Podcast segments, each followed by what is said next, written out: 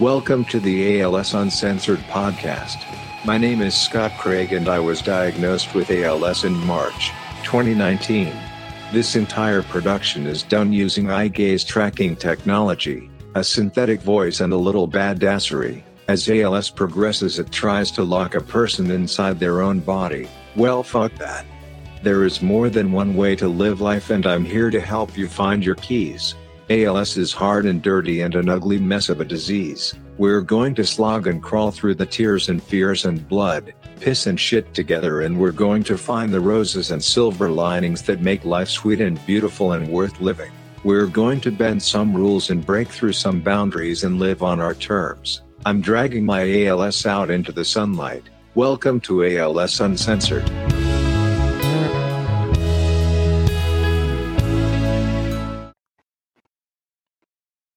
Caregivers Part 3 The first two caregiver episodes were written from my point of view. As a pals, it's important that we, as patients or whatever you prefer to call yourself, are aware that we are part of a relationship with our caregivers and impacts the care we receive. It's the theory of being part of the solution versus being part of the problem. We all mean well, but it's easy to forget because we're tired or depressed or in pain. I'm certainly guilty of being less than pleasant at times. It happens to the best of us, you know? I've been asked more than once, how do I keep my positive outlook on things? First, I don't have any pain. I'm fortunate with this and I pray that it continues. Second, I'm not dead. I really like not being dead and, again, I pray that continues. Third, I've experienced worse things than ALS. Yes, you heard me correctly. Hmm?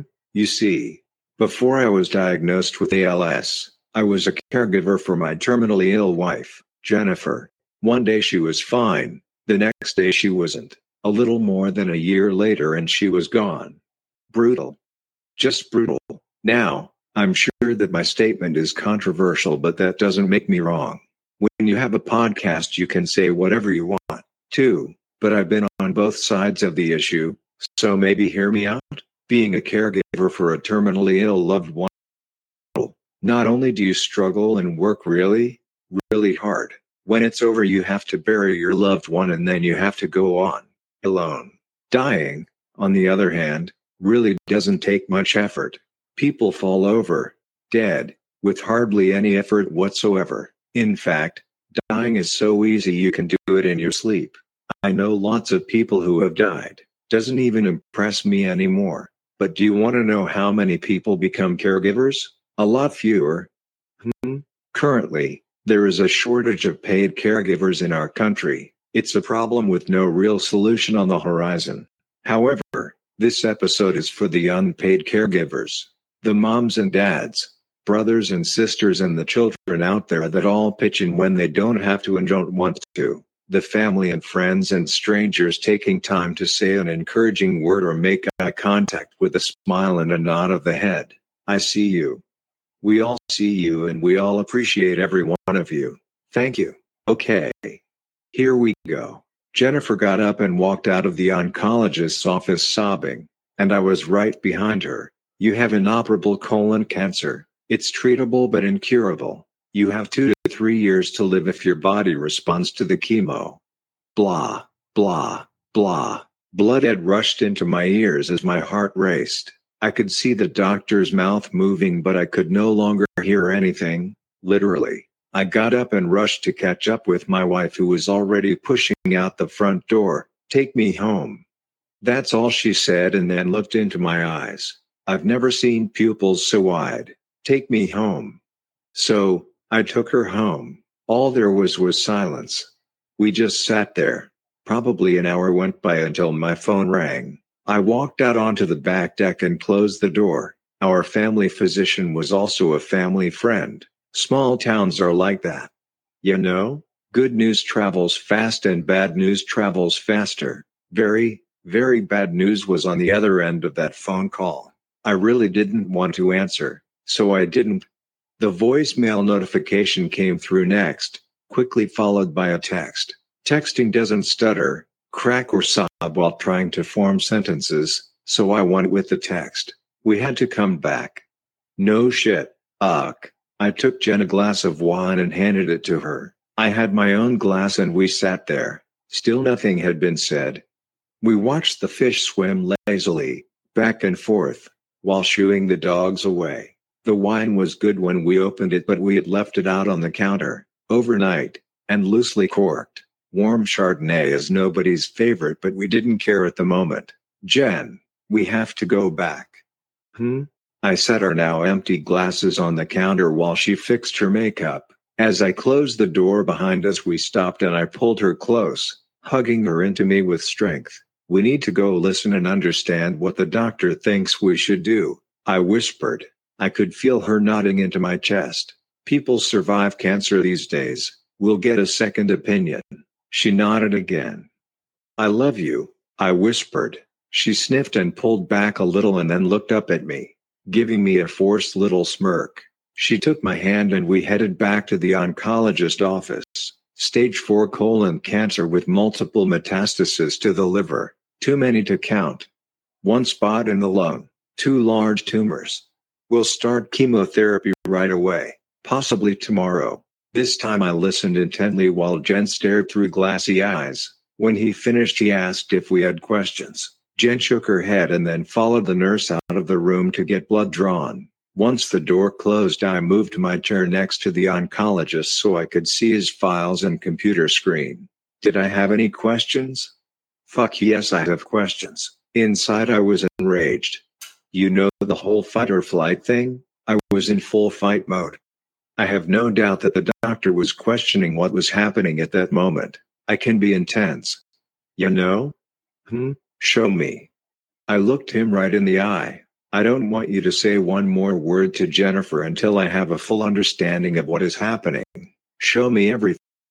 And that's exactly what happened every question I could think of as we scrolled through MRIs, CT scans, and test results. To his credit, the doctor walked me through everything. As we scrolled through the images of Jennifer's liver, my crash course in cancer overwhelmed me. My heart was crushed under the sheer gravity of what was unfolding before me. I sat and listened to how my wife was going to suffer and die.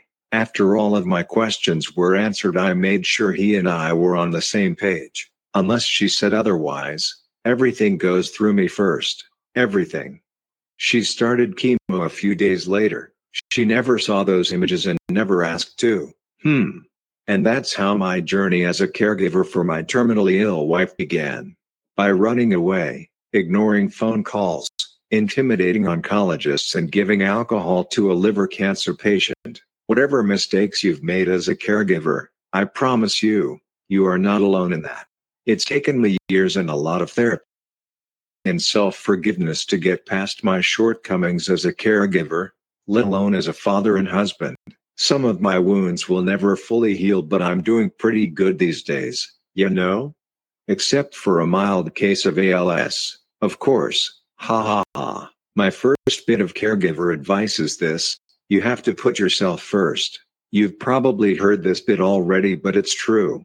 It's counterintuitive and sounds selfish, but it's true anyway. If you can't take care of your loved one because you're sick, depressed, or hungover, well, then you're both screwed. Throughout my podcasts, I continually preach to pals that they are the boss of their care. No one is going to put as much time into their care than themselves. The same is true for caregivers. You are the boss and you need to run your show at the highest level possible for two reasons. First, your pals needs you. Second, you're probably going to survive this journey and when you get to the other side, there should be enough of yourself remaining for it to matter. Don't you think? I do. I know listening to this and facing this totally sucks. It really does. We get it. Ugh. Get help. Get help wherever, however, and from whoever. Start a thank you list for when you have time to deal with it and build a team. Use every resource you can find. This is an emergency and you are going to do things unconventionally if you need to. Get a notebook and a three ring binder. Put every ALS document in the binder. Take the notebook to every doctor visit and use it. If you want, use the recorder on your phone. The goal here is to be organized and to let your doctors know that you are paying attention. Trust me, they will respect you and remember you. Do you know what Jen's oncologist gave me before I left his office? His cell phone number, and I made sure he had mine. Look them right in the eyes until they see you. Hmm? Get a therapist and use them. Especially if you have kids who are old enough to understand what's going on. PTSD is a real thing. The more you can spread things out and keep the conversations light and flowing, the less you run the risk of tension and tempers growing out of control. For a long stretch of time, I was seeing my therapist twice weekly as well as seeing Tina at the house after she chatted with Jen. I know some of you hate stuff like therapy, and I'm with you. I had to force myself to go. Go anyway. Something else important to remember don't take it personally, any of it.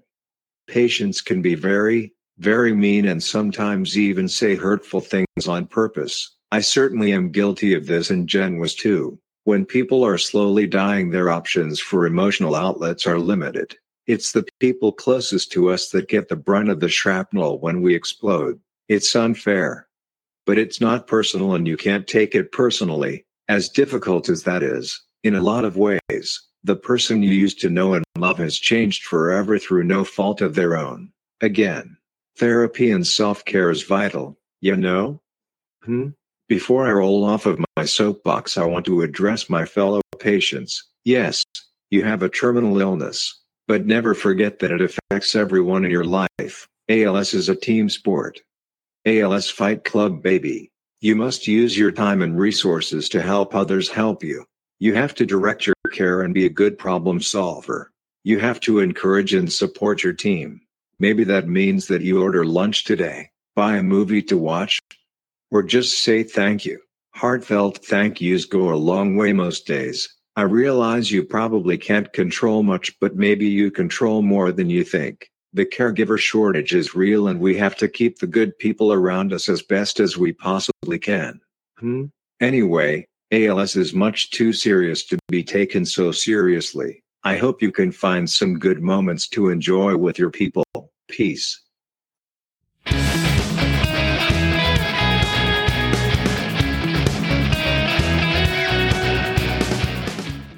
Well, that's enough ALS Uncensored for one day. It's time for us to put our disease away and set down our troubles. Pick up your gratitude and hope. Put on your best smile and get out there. Life is for the living. Besides, it's only a mild case of ALS.